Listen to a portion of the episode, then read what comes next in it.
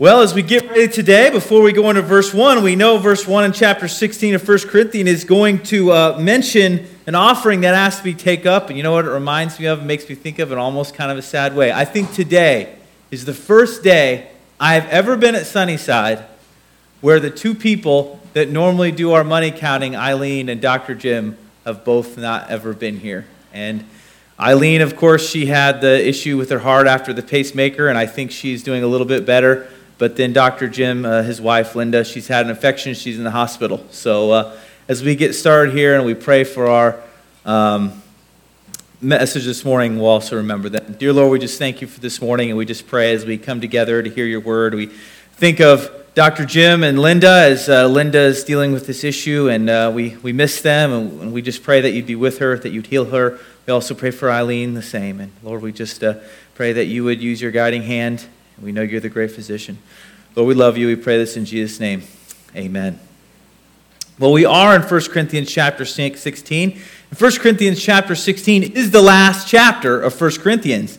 And there's not really a lot of famous verses in 1 Corinthians chapter 16. And that's because he's kind of wrapping up. You know, he's kind of wrapping up. He doesn't really go into a lot of big theological issues. As a matter of fact, he starts going into some, uh, some planning you know, planning, it's an interesting thing. I was working on my dissertation uh, this week, and I was reading about Martin Luther. So, when Martin Luther left the Catholic Church, he was really, really big on what's called the priesthood of all believers, right? So, we no longer needed a priest to come to Christ. We could get to Christ directly without a priest.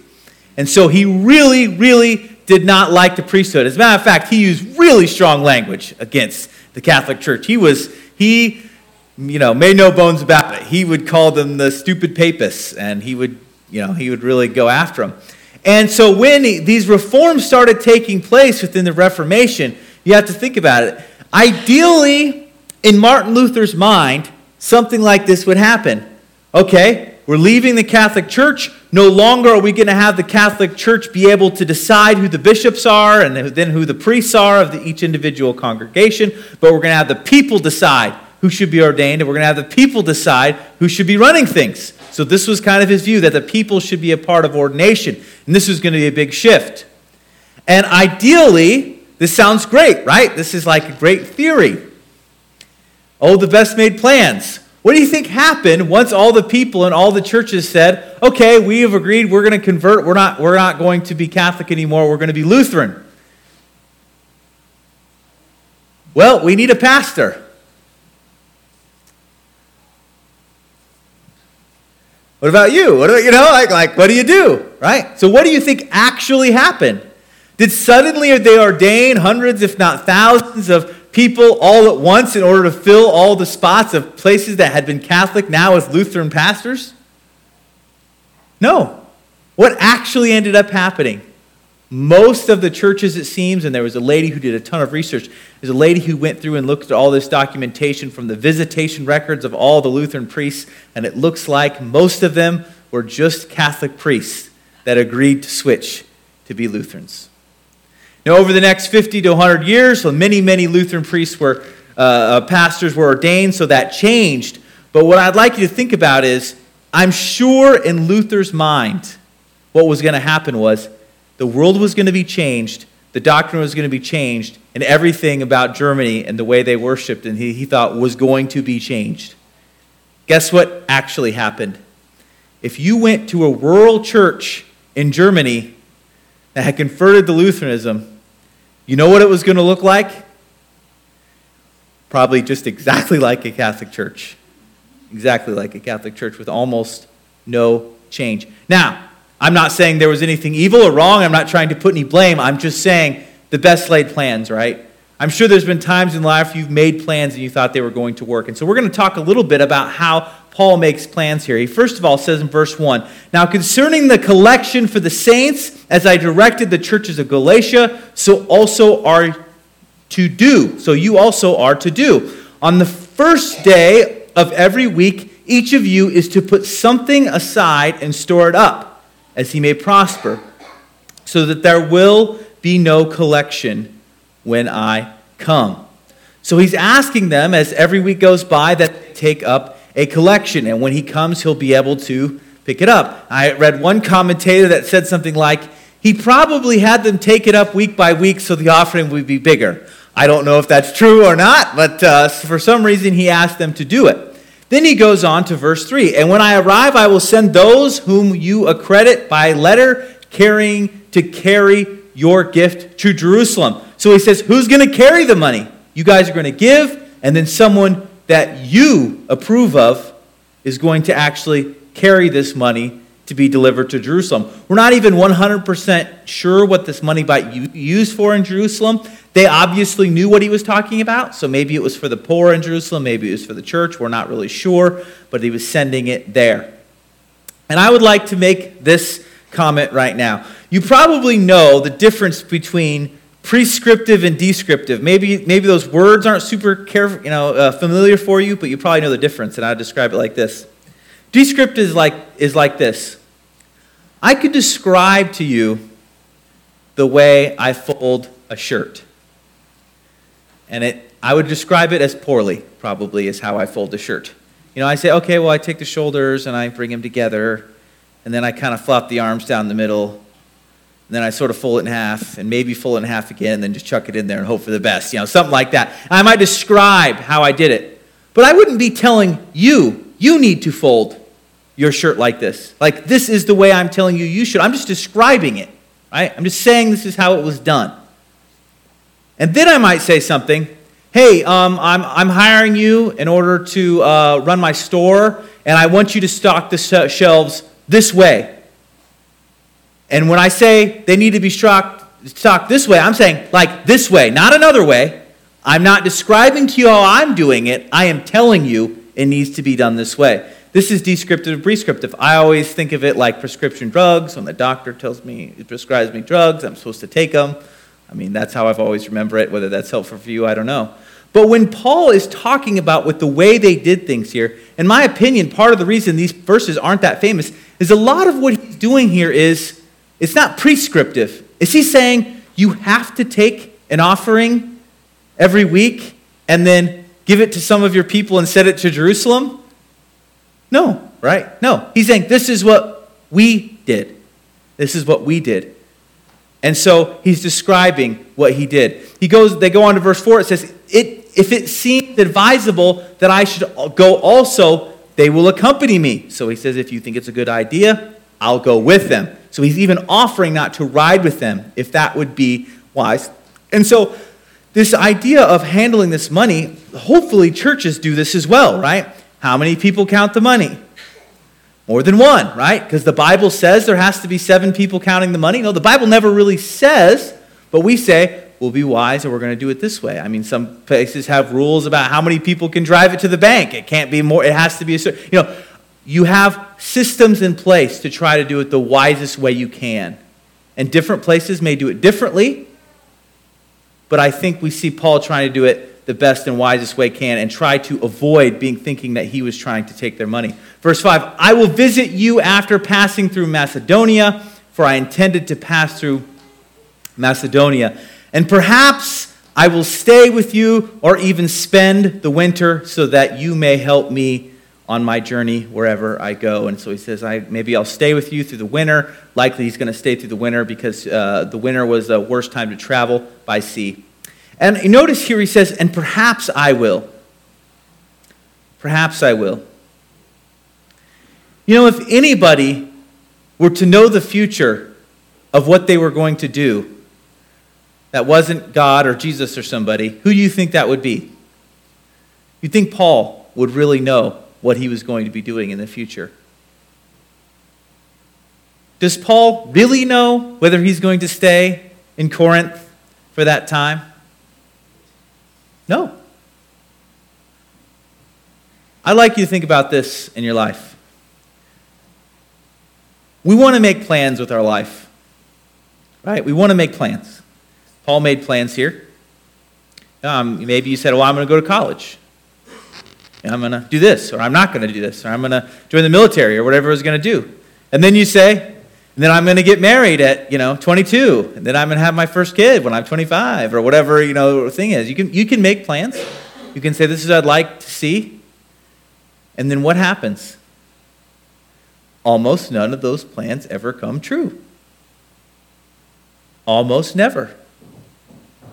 When I was 18 and I went off to college and I was trying to decide what I was going to do with my life, I suppose being a pastor, at least I'm, I'm there, I, that was my plan. I did not have any big plans on living in Wichita, Kansas, right? I did not have any plans. And here, here I am.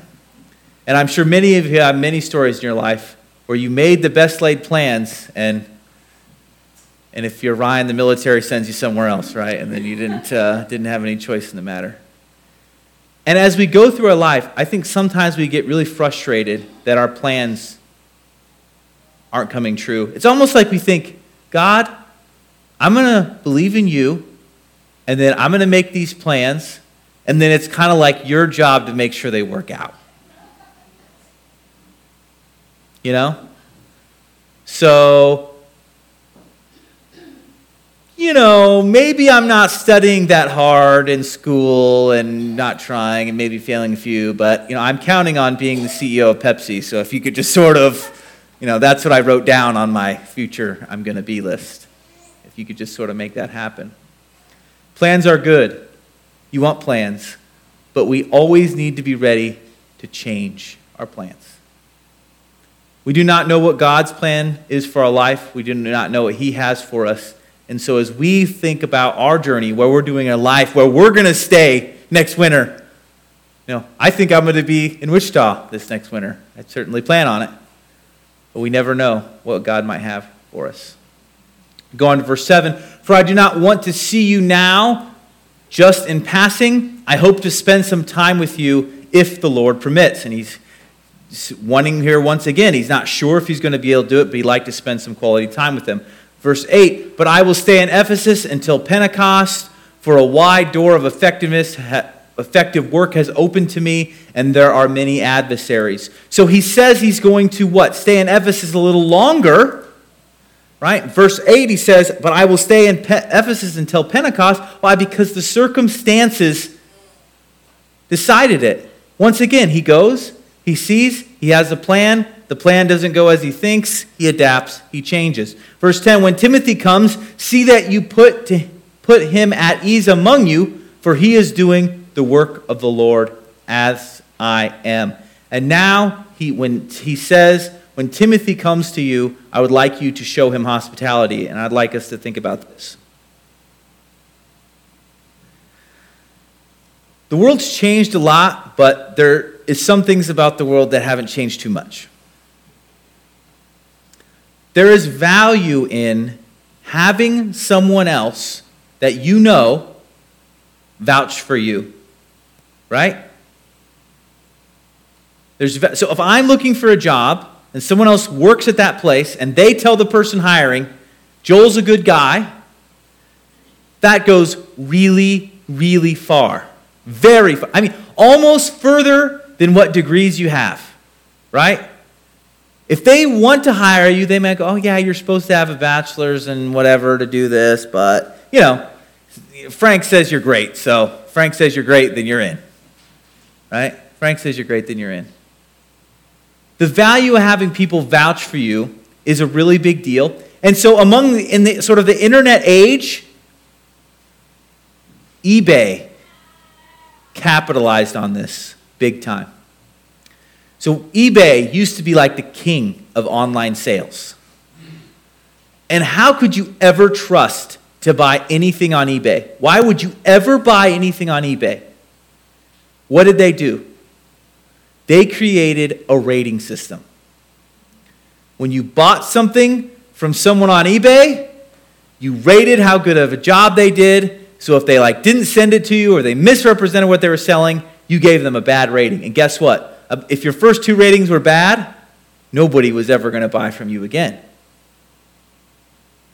And so suddenly you can show I've had 3,000 sales and I have a 99.8% rating. Guess what? Everyone is going to buy from you. See, eBay suddenly went from how can we trust anybody to buy from somebody, use things we do not know, we've never met. They capitalized on the rating the one person being a vouch for another. What's interesting about eBay is not only that, but you know, we don't even know the people that rated them. And we still kind of go with it, and it works pretty well. I mean, Amazon has the same system, and I've tended to find, not with perfectly, but if it has five stars, it's probably going to work the way you think it's going to work. If it has two stars, you just you know cross your fingers and hope you're one of the ones that are giving it lots of stars. But the having a vouching for you is important. And we do this in ministry a lot, right? When you go to a new church and they say, well, should they be a member? You know, we maybe do a letter. We've done that in the past. Even ordination counts on people vouching for you. So you want to become someone that is someone is willing to vouch for. We go on to verse 11. So let no one despise him, help him on his way in peace, that he may return to me, for I am expecting him with the brothers. So don't despise him, treat him well, and bring him back to me. And this, of course, if we ever have a visitor, a guest, someone, a special speaker, a musician, we want to treat them with hospitality. I think we do a fairly good job about that, but it's good to think about it and be reminded. We go to verse 12. It says, Now concerning our brother Apollos, I strongly urged him to visit you with the other brothers, but it was not at all his will to come now. He will come when he has opportunity. So, do you remember in chapter 1 when there were factions and said, some follow Apollos. See, Apollos was in Corinth at one time. And I think the reason Apollos doesn't want to come back, I could be wrong, very much could be wrong, is he does not want to stir up the factions that were de- so terribly decimating and dividing the church of Corinth. They were, they were, I follow Paul, I follow Apollos, right? I follow Jesus Christ. So Paul says, I'm not going to go there because maybe I will cause this to happen even worse. Pastors who retire, I'm sure Dr. Matt could tell us all about it, have the same question, right? When I retire, what do I do in order to help the continuing next pastor, the next generation go on and do the best that they can? And how do I become an asset? And sometimes pastors say, the way I can be an asset is to not be here, to not be around. You know, a pastor that's been at a church for 25 years and they retire, every time there's a big question that comes up, you know what everyone's jerk reaction is going to be? Go look at the guy they've been listening to for the last 25 years. And then the poor new guy is like, every time we do something, all they do is look at the guy that just retired right? I'm not saying that's always true. I'm sure, I'm sure there are pastors that have said it's worked out. Not, it's not some sort of universal truth. But sometimes the best thing you can do in situations is to not be there. And maybe this is why Apollos thought it was not wise. I mean, it could be he had something he was going on, he couldn't make it. I don't know. I'm, I'm conjecturing there a little bit, but I think that makes sense. We go on to verse 13 Be watchful, stand firm in the faith, act like men be strong. We kind of go to what probably now is starting of the ending summary. He's summarizing some of the things he said and saying some general statements. And then he makes a general statement that I really want to focus on here this morning. He says, Let all that you do be done in love. When we get to the summary and he's going back and he's kind of saying all the things you need to remember about 1 Corinthians, what does he say? Do it in love. Do it in love.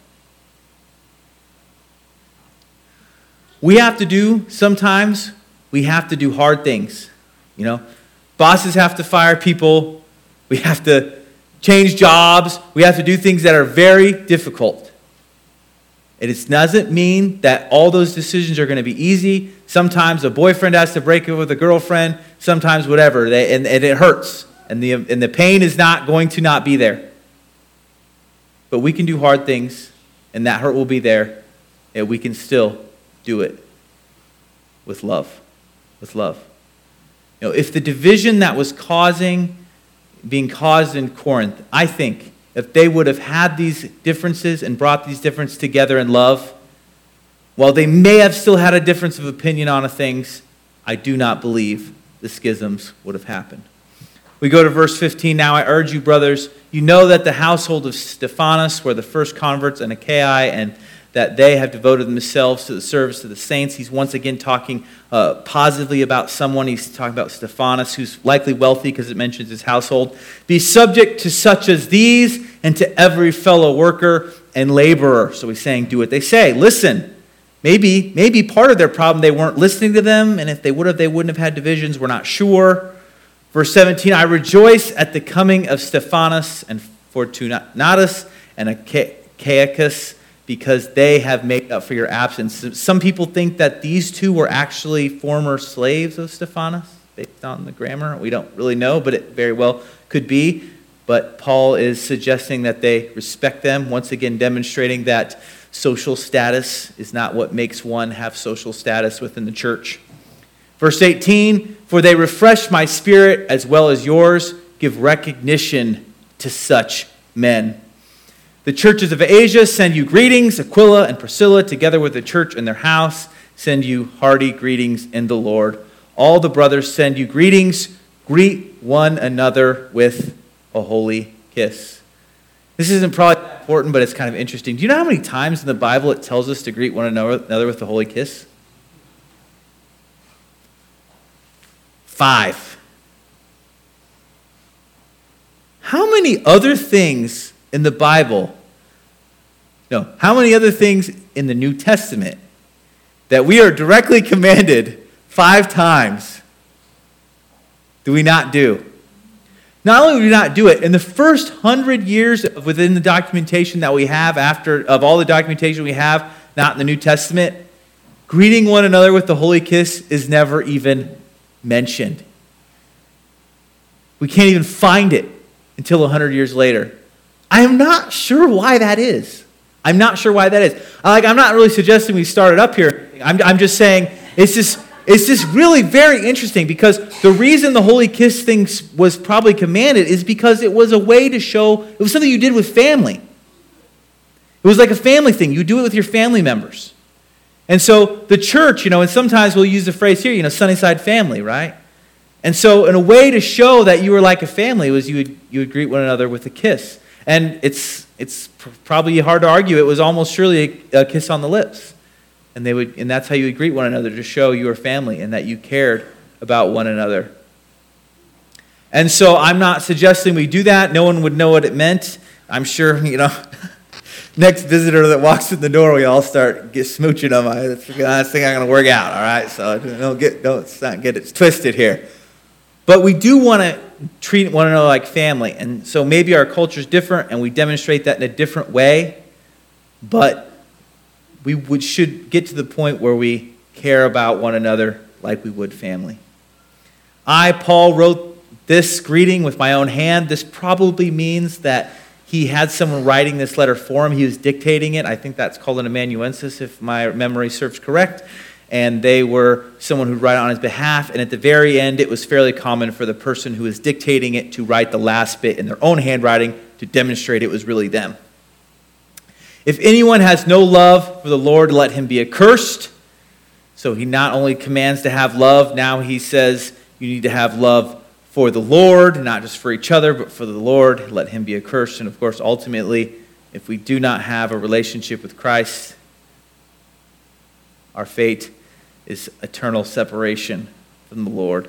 And then the end, we get to it says, The grace of the Lord Jesus be with you. My love be with you all in Christ Jesus. Amen. Now, as we come to the time of communion, I like to think about a few things. You know, it said there, and he was summarizing it, and he said, What? What did we need? What have you have done? Love. Love. And what's the ultimate example of love that we see in the world? You know, there's songs written about it, right? All we need is love. It probably doesn't go like that, and I don't know anymore. But love is the thing that we ultimately need. And Christ demonstrated that love toward us when he died on the cross. It is the greatest act of love we've seen where Christ lays out this gift to us to take. As we take communion, as we take the bread, as we take the cup, I would like us to think about the importance, the love of Christ. Let's pray. Dear, we just thank you so much for loving us. Thank you for sending your Son to die, to demonstrate us what true love is the ultimate sacrifice. Sometimes we'll, we'll give an hour of our time and we think, oh, look at my sacrifice. Lord, you didn't give an hour of your time. You gave your one and only Son, Jesus Christ. We thank you for loving us that much, for giving us that opportunity put a, put a, to put our faith and trust in you. Pray this in Jesus' name. Amen.